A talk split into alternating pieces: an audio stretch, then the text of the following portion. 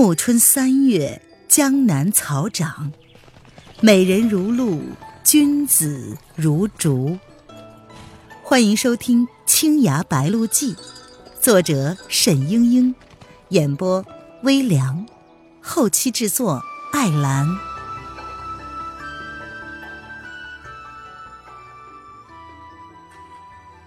第四章，失意的黎黎。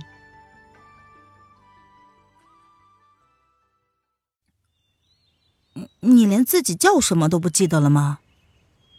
岳秀宁循循善诱地问。第二天一大早起来，大家继续地问东问西，帮女郎回忆往事。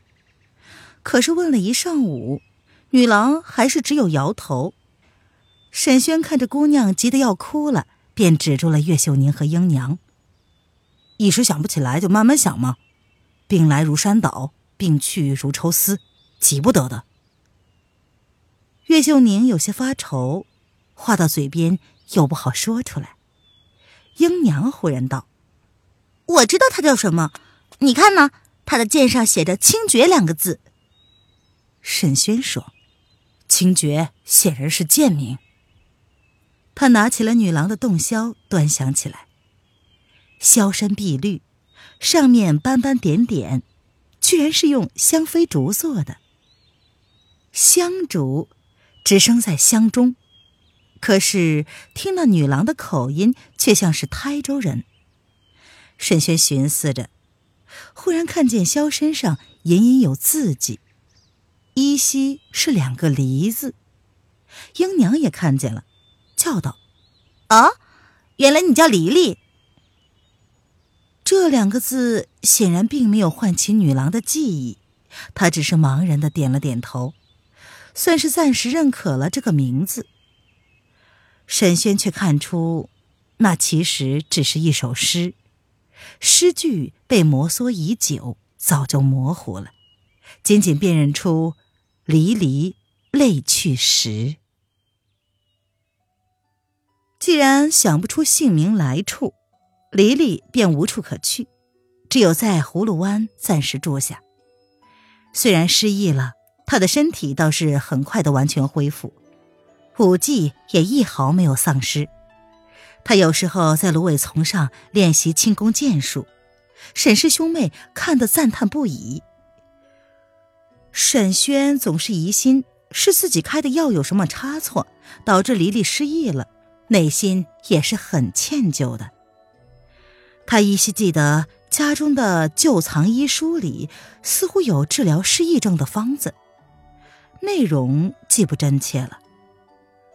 为了这渺渺一线的希望，他花了两个月的时间将藏书翻阅了一遍，果然找到了一个古方，叫再生符，却是讲的如何用药令人失忆，这分明就是一剂毒方。后面一折、啊、倒是有着再生符的解药方子，可是方剂的内容又被人给涂抹掉了。唉，这也难了。岳秀宁皱着眉道：像是有人专门跟我们作对一般。沈轩扒着解药方子分辨许久，只认出了一两味药材的名字来。岳秀宁遂道：有一味算一味吗？先拿着两种药配着试试看。沈轩道：唉，只有两味药，只怕是差得太远了。再说这是再生符的解药，还不知道能不能对黎黎的症。又翻了翻再生符的方子，忽然道：嗯，是了，再生符的配方之中，别的药物倒还是寻常，只是这一味君药孟婆柳却是本地特产。啊，孟婆柳是什么呀？岳秀宁问道。嗯，本地的一种水草，形如柳叶，色紫，微毒，大量服入可致人昏厥。沈轩道。英娘拍手道：便是他了，那天黎黎从水里出来，我们给他里里外外换了一身，又通了头发，头发里全都是紫色水草，他一定是中了孟婆柳的毒，和这再生符的毒性是一样的。自此之后，沈轩就着手于配解药，可是按照再生符的一点线索，试着配了十几个方子，一一的煎给了黎黎吃，竟然一点也不见效。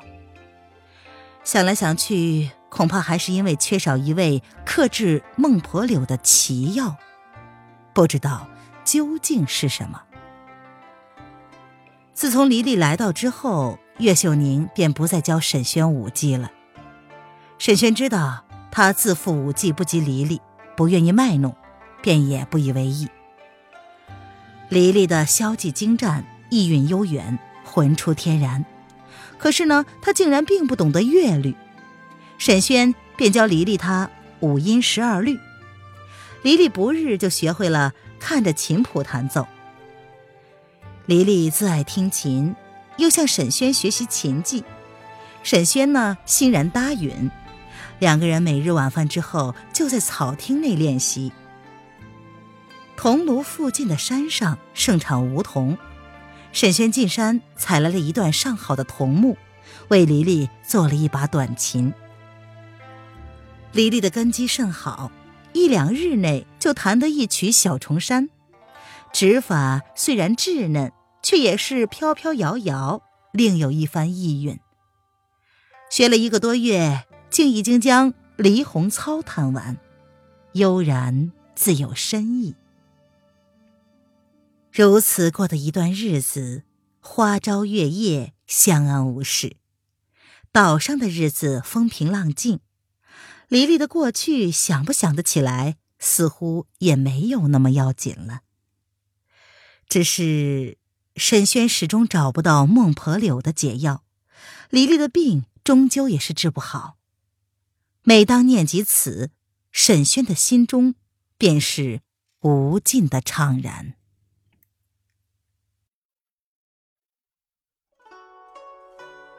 您现在收听的是由微凉演播的《青崖白鹿记》，更多微凉免费小说尽在微凉微信公众号“微凉有爱”。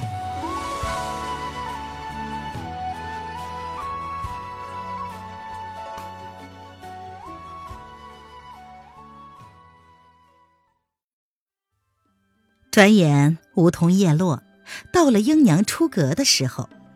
这一天，岳秀宁早早的起来，为英娘梳洗开脸，挽上髻子，贴上花钿，穿上了手绣的大红吉服。沈轩瞧在眼中，心中多少有些伤感，又清点了一遍英娘的香笼，就走到外边等候陈家迎亲的船。一艘大船从天水之间远远地飞了过来，转眼就到了跟前儿。大船上又放下了一只小舟，沈轩正在诧异，只见那小舟竟识得路径，在芦苇荡中灵巧地穿了过来，一会儿就到了岸边。船上跳下了几个人，一径向沈轩走过来。为首的一个人三十来岁，衣饰华美，举止雍容。只见他扫了沈轩一眼，便道：“请问小郎，沈神医沈轩他老人家可是仙居此处？”沈轩未免有些发窘，只好答道：“啊，在下即沈轩。”那几个人一脸的愕然，将沈轩上下打量了一番。为首的那个人旋即打了个拱，然后说：“哈，想不到神医如此年轻，当真是少年才俊，令人钦佩啊！请您这就跟随我们上船。”沈轩很惊奇地说：“为什么呀？”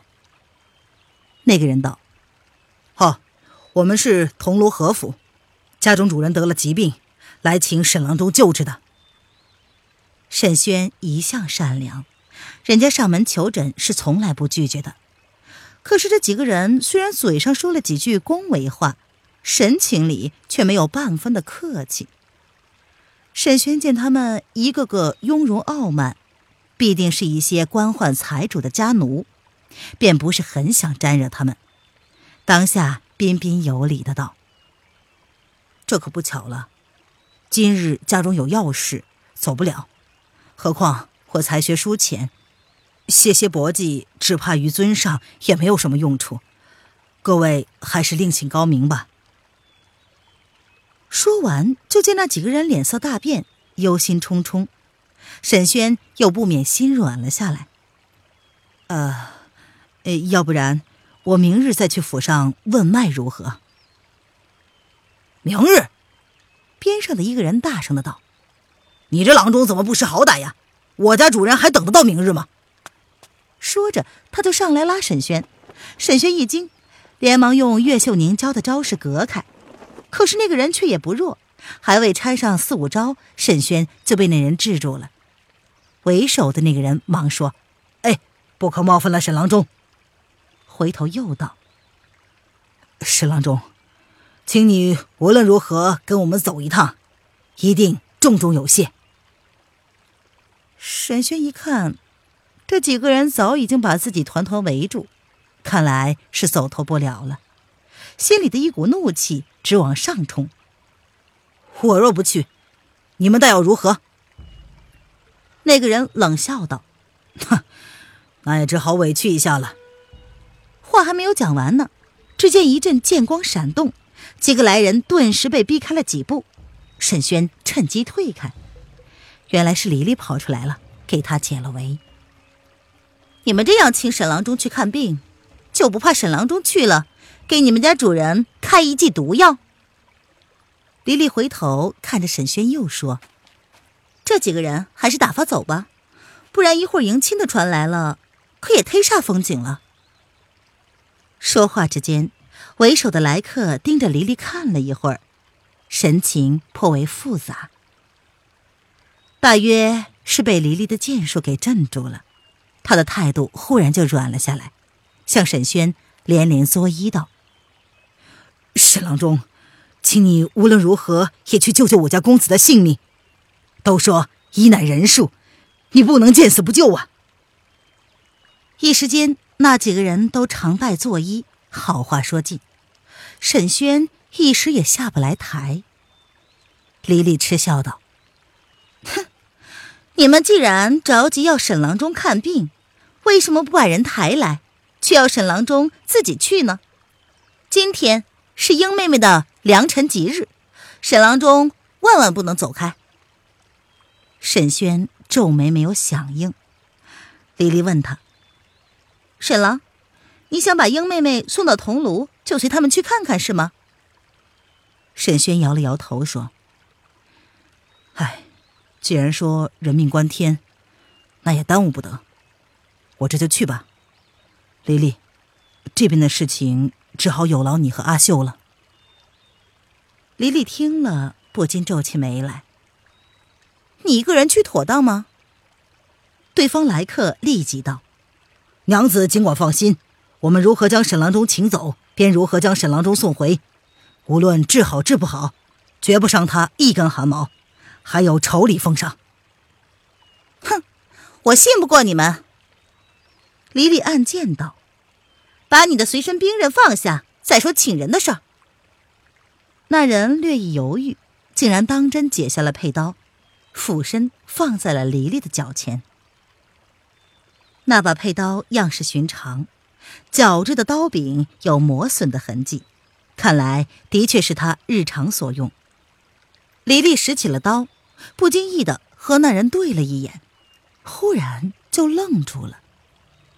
“娘子若还不放心，”那个人微微地笑着说，“何不随我们一起去呀？”“啊，这这就不必了。”沈轩连忙阻止道：“舍妹没有出过远门。”黎黎却像是受了什么惊吓，并不接话，转身便跑开了。沈轩知道他是想起了什么事情，此时又不便追问，他回到了房中，向英娘和岳秀宁说明情形。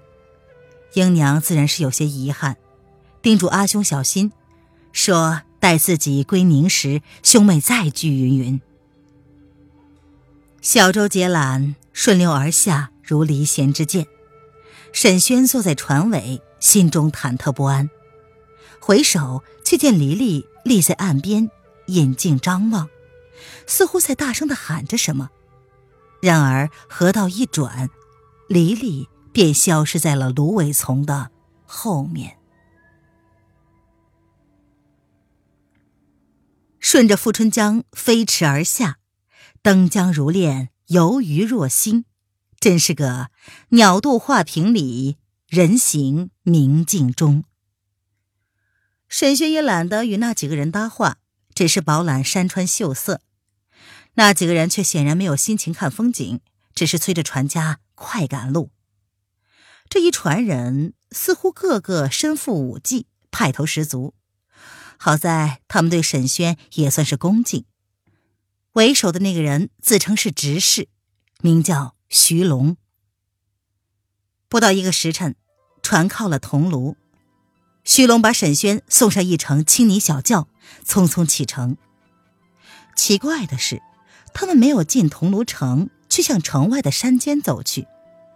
小轿在山林的小路上飞也似的穿过，也不知道走了多远，来到了一所山间的别墅。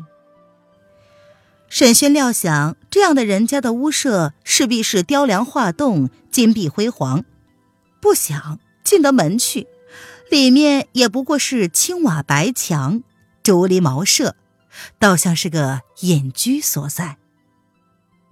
徐龙带着他在别墅之中穿来穿去，路径极是复杂。